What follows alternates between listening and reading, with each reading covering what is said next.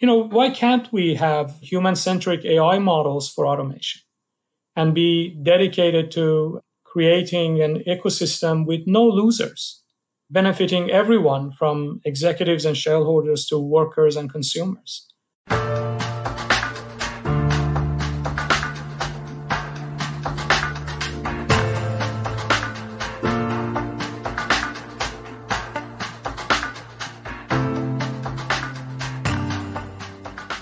Welcome to a brand new episode of our podcast, Human and AI Mind, Machines, and the Gradient Descent.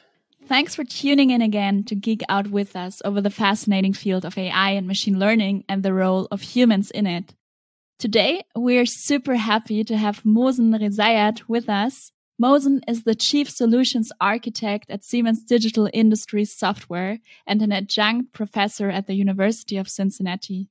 So Mohsen, welcome to the show and thanks so much for taking some time to join this little podcast. How are you and where do we catch you today? Hi, uh, uh, everyone. It's a pleasure to be here with you. Um, I um, live in uh, Cincinnati, Ohio, in United States right now, but uh, my path to get here is uh, interesting in that I was born in Iran and came to States when I was um, 17. I attended the University of California, their Irvine campus, and then uh, my studies at University of Kentucky with a PhD in engineering uh, mechanics. I was then hired by a company called uh, Structural Dynamics uh, Research Corporation, which was uh, eventually acquired by Siemens. So I've worked within the same organization for over 36 years and now lead the advanced uh, solutions uh, group with the mandate of doing uh, r&d across the entire portfolio of siemens digital industry software or the isw as we call it. I'm also an adjunct full professor at university of cincinnati as you mentioned and started a non-profit organization called uh, USA about 12 years ago to raise the income level of poor farmers by introducing affordable and sustainable solutions. So that's sort of a brief version of how I got here. And I uh, truly believe that uh, we need more conversations about the role and circumstances of humans in everything we do, including AI. So again, thanks for having me. Let's do it. That's that's people, passion, purpose. They all in one. I can't believe it. That's super awesome already, right? And I guess we have in, in, in Germany we have a saying called ein Urgestein. That's typical. Sounds harsh, but it actually means in English institution, right? You are there in the PLM space, like product life cycle management space, and also software space, and also innovation space for for quite a long, right? How do you see if you reflect a bit on the past right and you know in the past years how how do you see the, the software business and the industry? How has that evolved? And are there do you identify certain major milestones um, along this path? Um, thanks Uli. you're you're too kind. One uh, observation i would like to share with you in my journey with siemens uh, is that the rate of change which uh, historically was linear is now exponential, uh, in my opinion. Uh, reasons for this include exponential growth in the amount of computing power and available data for creating amazing AI models, uh, doing complex simulations, uh, creating very large, realistic 3D models called digital twins, many more uh, examples. Now, a couple of uh, indicators for this in, in our world today that would hopefully make believers out of the listeners is that it's sort of amazing to me to think that China can identify any of their 1.4 billion citizens in about two seconds using AI based uh, facial recognition. Intel has more than 7 billion transistors on a single chip. Uh, you know, it took like 30 years to go from two transistors in the 1950s to 20,000 transistors. But then all of a sudden, we jumped to 7 billion. What is equally amazing to me is that the rate of adoption of technology is also changing.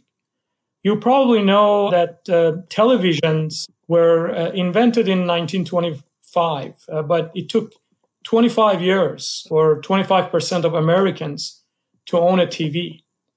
Now, compare that to smartphones that were invented in 2007, and it only took two years for 25% of Americans to own a smartphone. So, this uh, exponential rate of change and the rate of adoption of technology tells us that our development, operation, and business models need to evolve as well because customers now expect rapid change and that extends to the use of software in industry. Uh, for example our customers are demanding even larger scale visualization collaboration and simulation that's given to them seamlessly across multiple geographic sites and applications. We also see that software as a service the so-called saas is becoming the delivery method mainly for ease of access scalability and integration reasons. These trends of rapid change in development, operation, and business models must continue in order for us, uh, Siemens in general, and Siemens DISW in particular, to successfully answer the demands of the market. Oh, very well put. Yeah, super interesting and impressive facts, and yeah, and valid points. Mohsen, you, you have to know about me. I, I love quotes. And there's a very nice quote from Peter F. Drucker who said, if you want something new, you have to stop doing something old.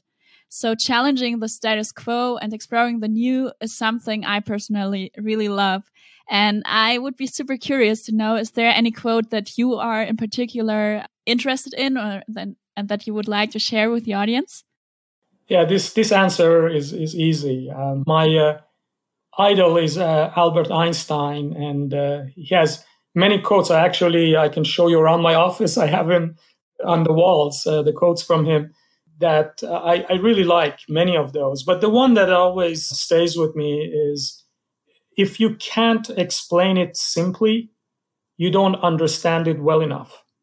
So whether I'm teaching my students at the university or when I try to explain something new and exciting to colleagues, I, I, try my best to explain it as simply and plainly as I can without using, you know, complex concepts and big words.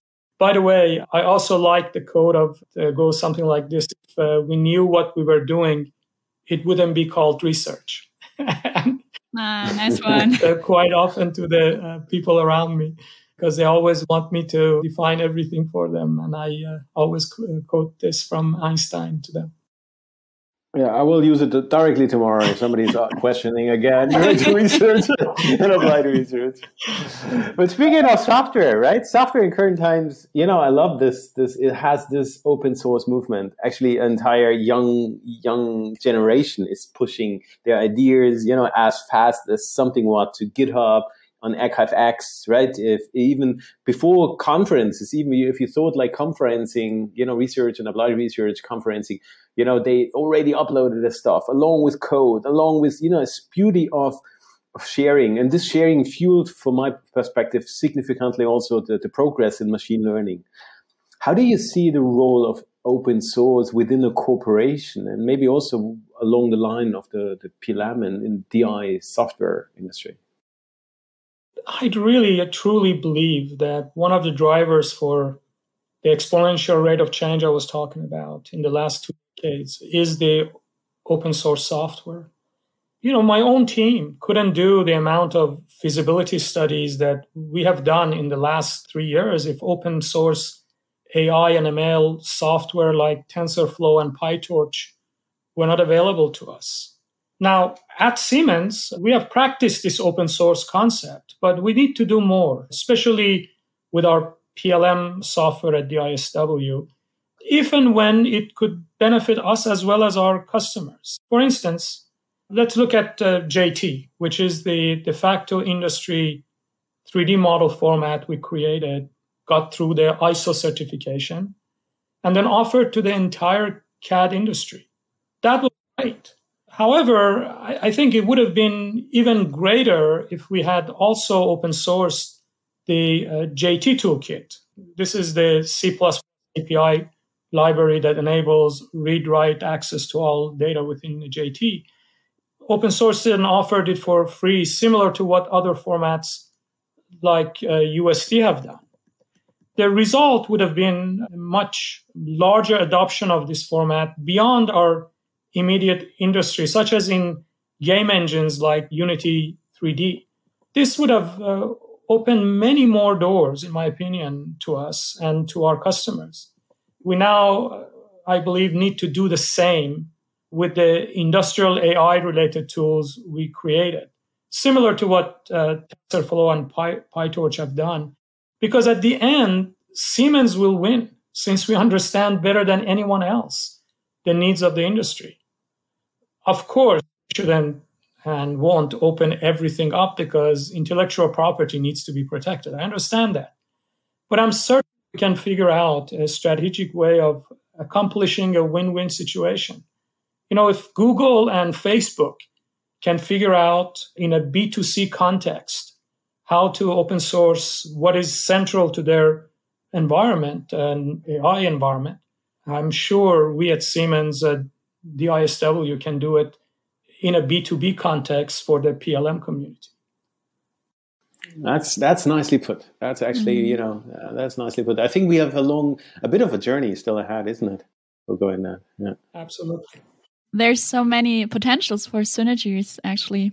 But speaking of uh, potentials, where do you see the role of AI and machine learning in the Siemens software and PLM? Can you maybe share some use cases there maybe even three or more that you are particularly passionate about?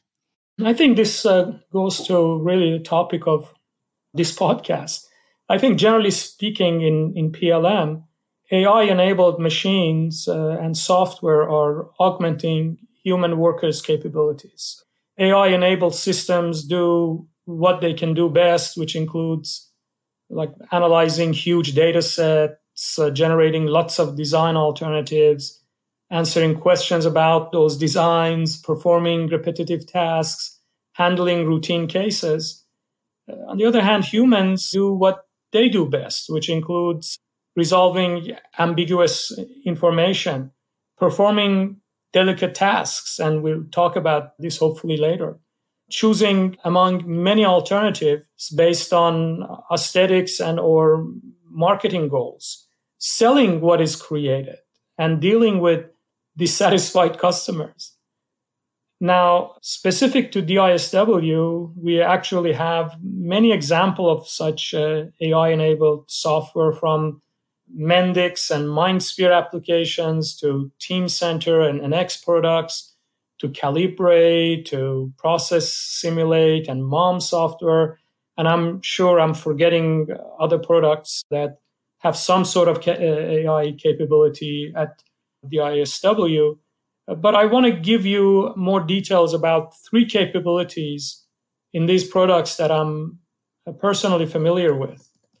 The first one, which is actually in the hands of our customers today, is called Adaptive UI in our NX products. This is our modeling uh, system, 3D modeling system.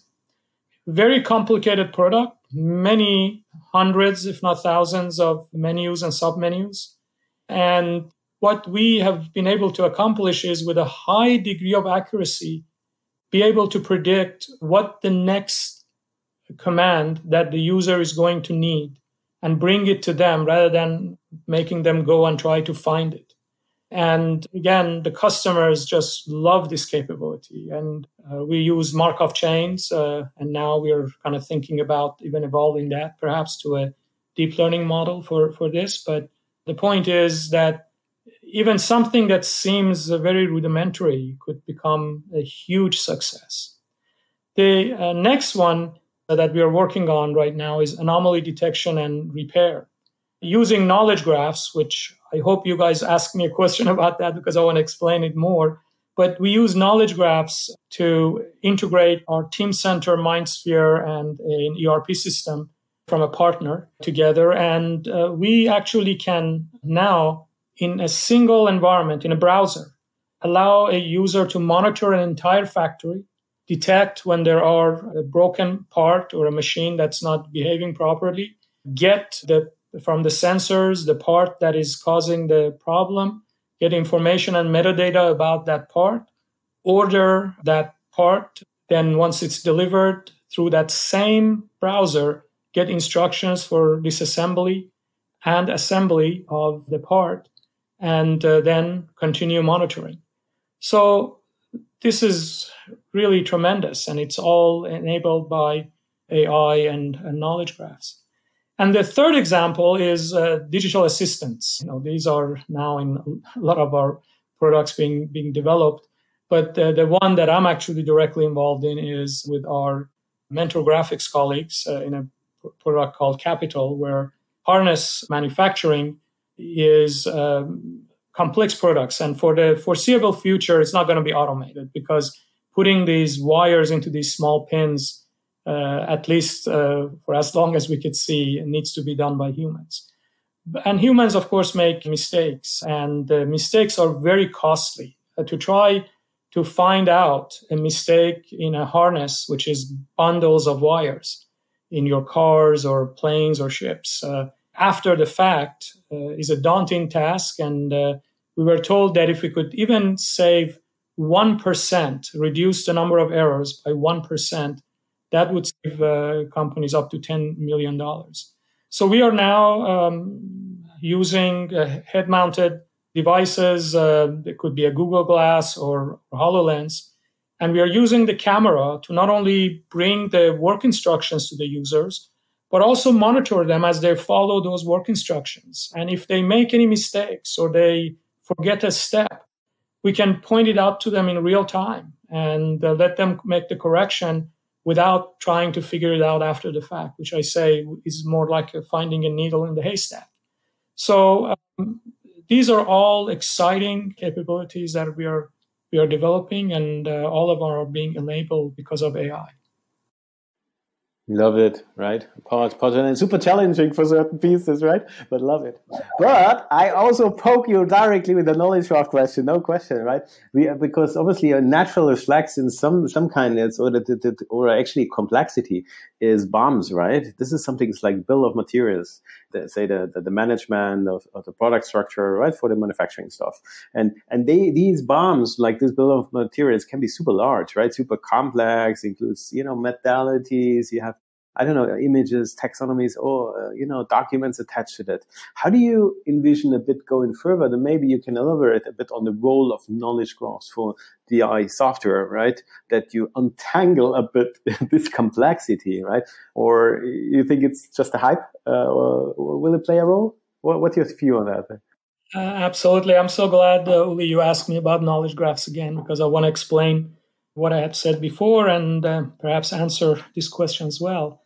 You know, generally speaking, knowledge graphs or KGs are a critical tool for incorporating complex knowledge into intelligent systems.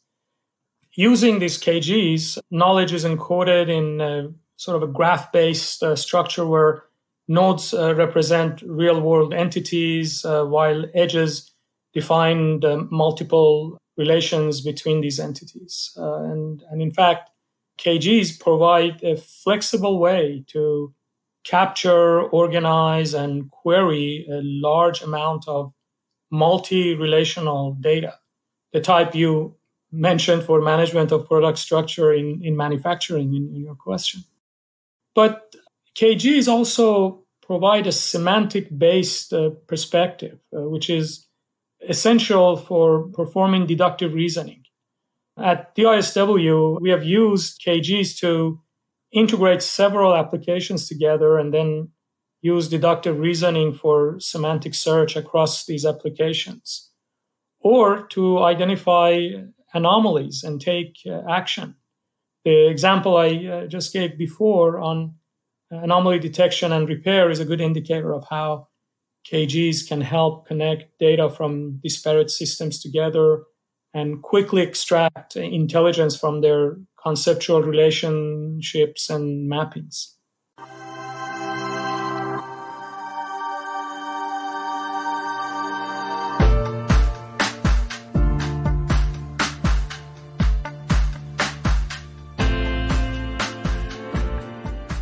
So shaping AI and machine learning in industry also demands different approaches towards industrial grade, right? So what is it for you? So what is industrial grade from your perspective and how do you picture trustworthy AI? Well, um, now you're in my wheelhouse because I can talk about this topic for uh, for hours, but I try uh, not to do that. Uh, I'll, I'll, try my best to be brief. Uh, but you know, uh, I, I, actually did a um, podcast with a colleague from uh, Google about this topic. But trustworthy AI for industrial applications must be functionally robust, abide by legal mandates, and follow ethical principles. I, I talked about these bias issues before, and those could have legal, ethical, and robustness ramifications. Uh, and now, here, I'd just like to touch on another sensitive topic in the short time I have to focus on the ethics issues. Historically, the question of um, ethics is not raised in computer science and software development as much as it does in medicine, biology, psychology, anthropology, etc. The main reason is that up to now, uh, human subjects were not viewed as much affected by software as these other traits. However, with the advent of AI models that we've been talking about, especially we at the ISW need to pay attention to ethical issues because uh, first, AI models could create harmful bias. We covered this uh, before. Second, AI models could be weaponized. Third, AI models could allow creation of alternate reality. And fourth, AI models can replace masses of humans as part of automation. This attention to ethics is a huge change. And in my view, software developers are not ready to deal with it on their own. Um, I can give you a perfect example of uh, Joe Redmon. He was a tremendous researcher that when he was a graduate student in 2016, he developed and pioneered object recognition algorithm that's called YOLO. You only look once. He revealed not too long ago that he has stopped doing computer vision research altogether because of its military and surveillance applications. That's a shame. Um, now, some people may uh, protest the intrusion of ideology in, into engineering and software development when we talk about industrial AI ethics. But we don't want our developers to deal with these issues as a sort of personal moral crisis that they need to deal with on their own. I think a more organized uh, ethics process is needed. And I bring this up constantly during uh, DI's uh, AI Council meetings. I'm, I'm, a member of that group, and we will see what happens. But I uh, truly believe that more attention needs to be paid to ethics. Uh, of course, we want to be ethical, but also to remove this burden from developers and engineers that we have so that uh, they know what they should do and how they need to behave to uh, match the uh, best practices that we have.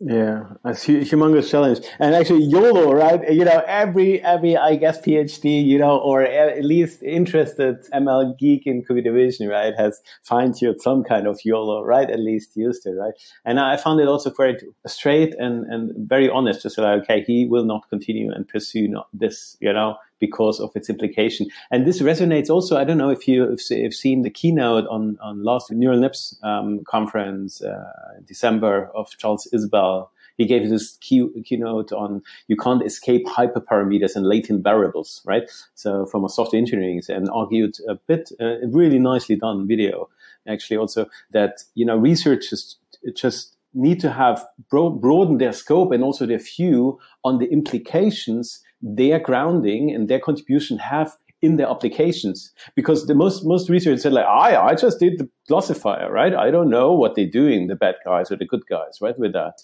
But um, as you know these technology come more pervasive and important it's also you know inevitable, you know, that you also consider that something will go wrong or may go wrong, right? And that you need to design for these kinds of aspects. You need to, when you contribute um, to this field, also being aware of, you know, this this application scenarios where it's going on. Yeah, Uli, uh, this is, uh, as I said, we can talk about this for hours. I actually struggle with something myself. Um, mm-hmm. the, I mentioned to you that we are developing a solution where AI assistants can sort of look over the shoulder because they use the cameras of uh, Google Glass or HoloLens to monitor what they're doing and identify any errors.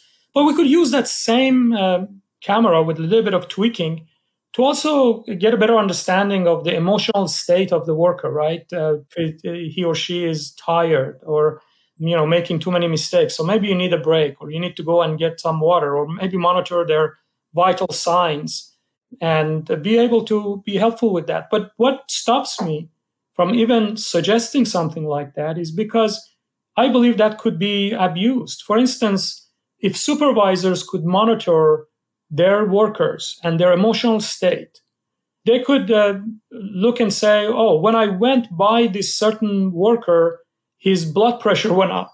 Or when he was reading or she was reading an email that I sent to him at that time, I could that uh, the emotional state showed me that that person doesn't like me or is upset or whatever. And, and this can be abused. Uh, so we are in this quandary, right? We can use this technology for doing great things. I mean, it would be wonderful to understand that a person is tired, they need to take a break, they need to go get some water.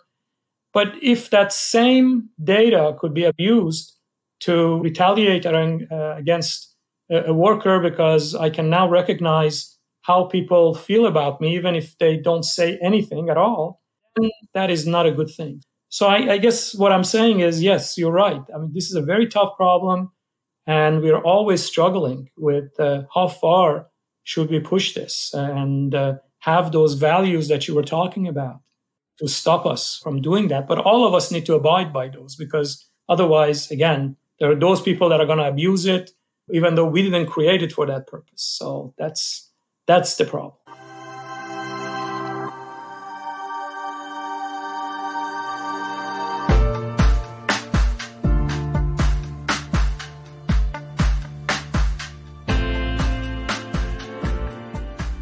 Mohsen, you mentioned before, or you elaborated quite a bit on ethics in AI, and also Siemens. Like in October, they set the four key strategic pillars, and one of them was technology with purpose.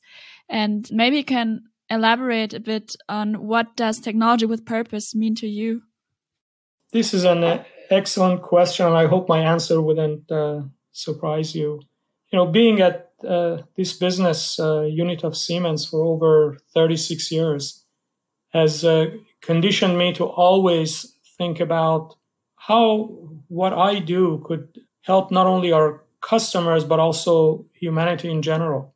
I, I really believe this is uh, the result of technology with purpose uh, culture at Siemens that you were just talking about. You can't be someplace for 36 years and not get uh, gain that uh, that culture that it has. Uh, for instance, I've pledged to myself to put uh, front and center the intended and unintended consequences of digital transformation on humanity and to lead uh, innovative initiatives to counter uh, negative effects that uh, automation might have. You know, why can't we have human centric AI models for automation and be dedicated to creating an ecosystem with no losers, benefiting everyone from executives and shareholders to workers and consumers? Because there's always people say, oh, there are winners and losers. And I'm saying, why? You know, this this kind of thinking and culture carries over to my nonprofit organization, where we are changing the game by placing sustainable and affordable technologies in the hands of subsistence farmers to lift themselves up for a hopeful life. I mentioned to you the name is Omid uh, USA. Uh, Omid in my uh, mother tongue, uh, Farsi, means hope. And really, that's the basis for human su- survival, right? It's uh, it's hope. You know, we we dare to imagine renewable energy solutions so well engineered that they can be delivered at the lowest cost for the highest yield. We also dare to imagine an innovative infrastructure leading to an economic model where community members doing the work are rewarded instead of the middlemen, which unfortunately are the winners to today in, in these poor regions. So uh, I hope that, that, you think that's cool, right? Uh, and good indicator of this technology with purpose concept at Siemens. I mean, this go, this goes along, right, with the saying. Uh, I think it was even uh, Jim Hagemann Snabe who said, like, the future belongs to those companies that generate profits because of responsible conduct, right? And there's a, a lot, a lot streamed towards, you know, the role of technology for tackling urgent challenge out there. And you, you know, you have on your also on your profit side, right? Your contributions, like this is what you want to do but obviously in in in, a world of uh, stakeholder capitalism somehow right uh, can we attach also great business models on the sustainability channels? What's what's your view on the role of software maybe also on circular economy and, and these kinds of concepts which seem to be a natural fit? You know a, a circular economy ensures that resources which which enter the economy can remain a part of it for as long as possible. It is a popular idea among uh, champions of sustainability that you know emphasis uh, should be placed on designing out waste and pollution therefore you know keeping products in use for longer and facilitating the regeneration of natural systems i think we must get away from our current throwaway culture, which unfortunately exists, especially in the US, and instead give priority to the principles of reduce, reuse, and recycle rather than take, uh, make, and dispose. One of the you know key adoption challenges is uh, that for the circular economy to have a significant impact, it's not enough for just one or two companies to change how they manufacture one product. Every organization that forms our infrastructure and economy needs to embrace this new way of doing business. It's going again back to that conversation we had about shared values that can't just be one company. It needs to go across the board. And that's really the, the challenge. And I think we are uniquely positioned for this uh, circular economy because, you know, DISW is the, the number one PLM vendor in the world. And uh, the software that we create from DISW with its vast customer base can, can help here. Uh, as an example, we need to do more to enable uh, reduction by design in our ecosystem, meaning that our software should help customers design their products with the end goal of disassembly and regeneration from the very outset. And we are doing some work, of course, in this area, but I think we need to do more, in my opinion. I agree. And I also believe that the future will look like that we generate business value through social value. So value for the environment and society. Absolutely. I totally agree with that. No question. Mohsen, we are already at the last question, and this one is quite a personal one because you've worked so many years for the company and you've pushed and seen so many fascinating challenges and initiatives, and you have that nonprofit where you're working. So I would be super curious to know what were some key lessons that you picked up along your journey and that you would like to share with the audience. Yeah, we uh, kind of have talked about some of this already. I think number one is dare to uh, imagine big and be bold. I don't think we at Siemens, uh, at least I can tell you with certainty that I've never been limited in what I can imagine and uh, what I can propose. And I think that would be my advice to, to everyone. The um, second uh, one is to uh, not be afraid of failure. And the third one is to continue to learn your entire career. You know, um, after 36 years in the industry, I still think that a day that goes by without me learning something new was wasted. And the more I, I learn, the more I realize how much I don't know and how uninformed I am, which uh, is a kind of uh, disappointing, but also gives me more fuel to want to learn more. And at least in my case, I've learned more from my failures than from my successes. So I take risks and try my best to make it a successful venture when I get down a path. But uh, if it fails, I don't panic. Instead, I do a postmortem and I uh, try to figure out what happened so that I can do things better next time. And I think that's uh, really something that I believe if every one of our young talent keeps those three things in mind, they would have a successful career at Siemens. Beautiful and so inspiring. Mohsen, thanks so much. You're truly a gifted orator, and it was um, so much fun, like having this conversation with you and listening to you and learning from you. Uh, but before we finish off, we play my favorite game. It's called Authentic Autocomplete, and today you you will be our special guest. So I will give you for the closing a couple of sentence starters, and you will just finish. Mohsen, are you ready? I'll try my best. Go ahead. Okay, we start out with an easy one, okay? So Siemens is a great place to innovate responsibly. Perfect. Innovation is practical implementation of ideas. I haven't heard that before. I haven't heard that before. Love it. The COVID pandemic has taught me. It's taught me to be patient and appreciate freedom of movement. Beautiful. And the last one, it's quite a tough one, but Mohsen I believe in you. So if I could invent a rule for everyone in the world to follow, it would be? It's actually a combination of rules. Uh, be uh, tolerant of our differences, help the needy, and above all, live and let live in peace. I love that. If this, these are three if and else rules, then we have an AI system, isn't it?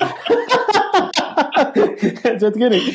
Well, thanks so much. It was such a pleasure, and I, am sure we we need to continue that discussion on not on only on the glass of wine, but maybe on a, a second, a third, and a fourth episode of of the Human and AI podcast. Thanks so much for spending this time with us and sharing your thoughts. Marvelous. Truly, it was my pleasure, and thank you for inviting me and spending this time. Uh, together. And I actually look forward to future conversations. Uli, you're uh, you're not going to be far away, so we're going to have these kind of conversations a lot. I hope. Uh, here we go. Love that, folks out there. You stay tuned, right? There's I don't know a lot of more to come. You have heard it already, right? It will be. Stay bold and open minded and committed, obviously as well. And we hear us at the next Siemens AI podcast. Cheers.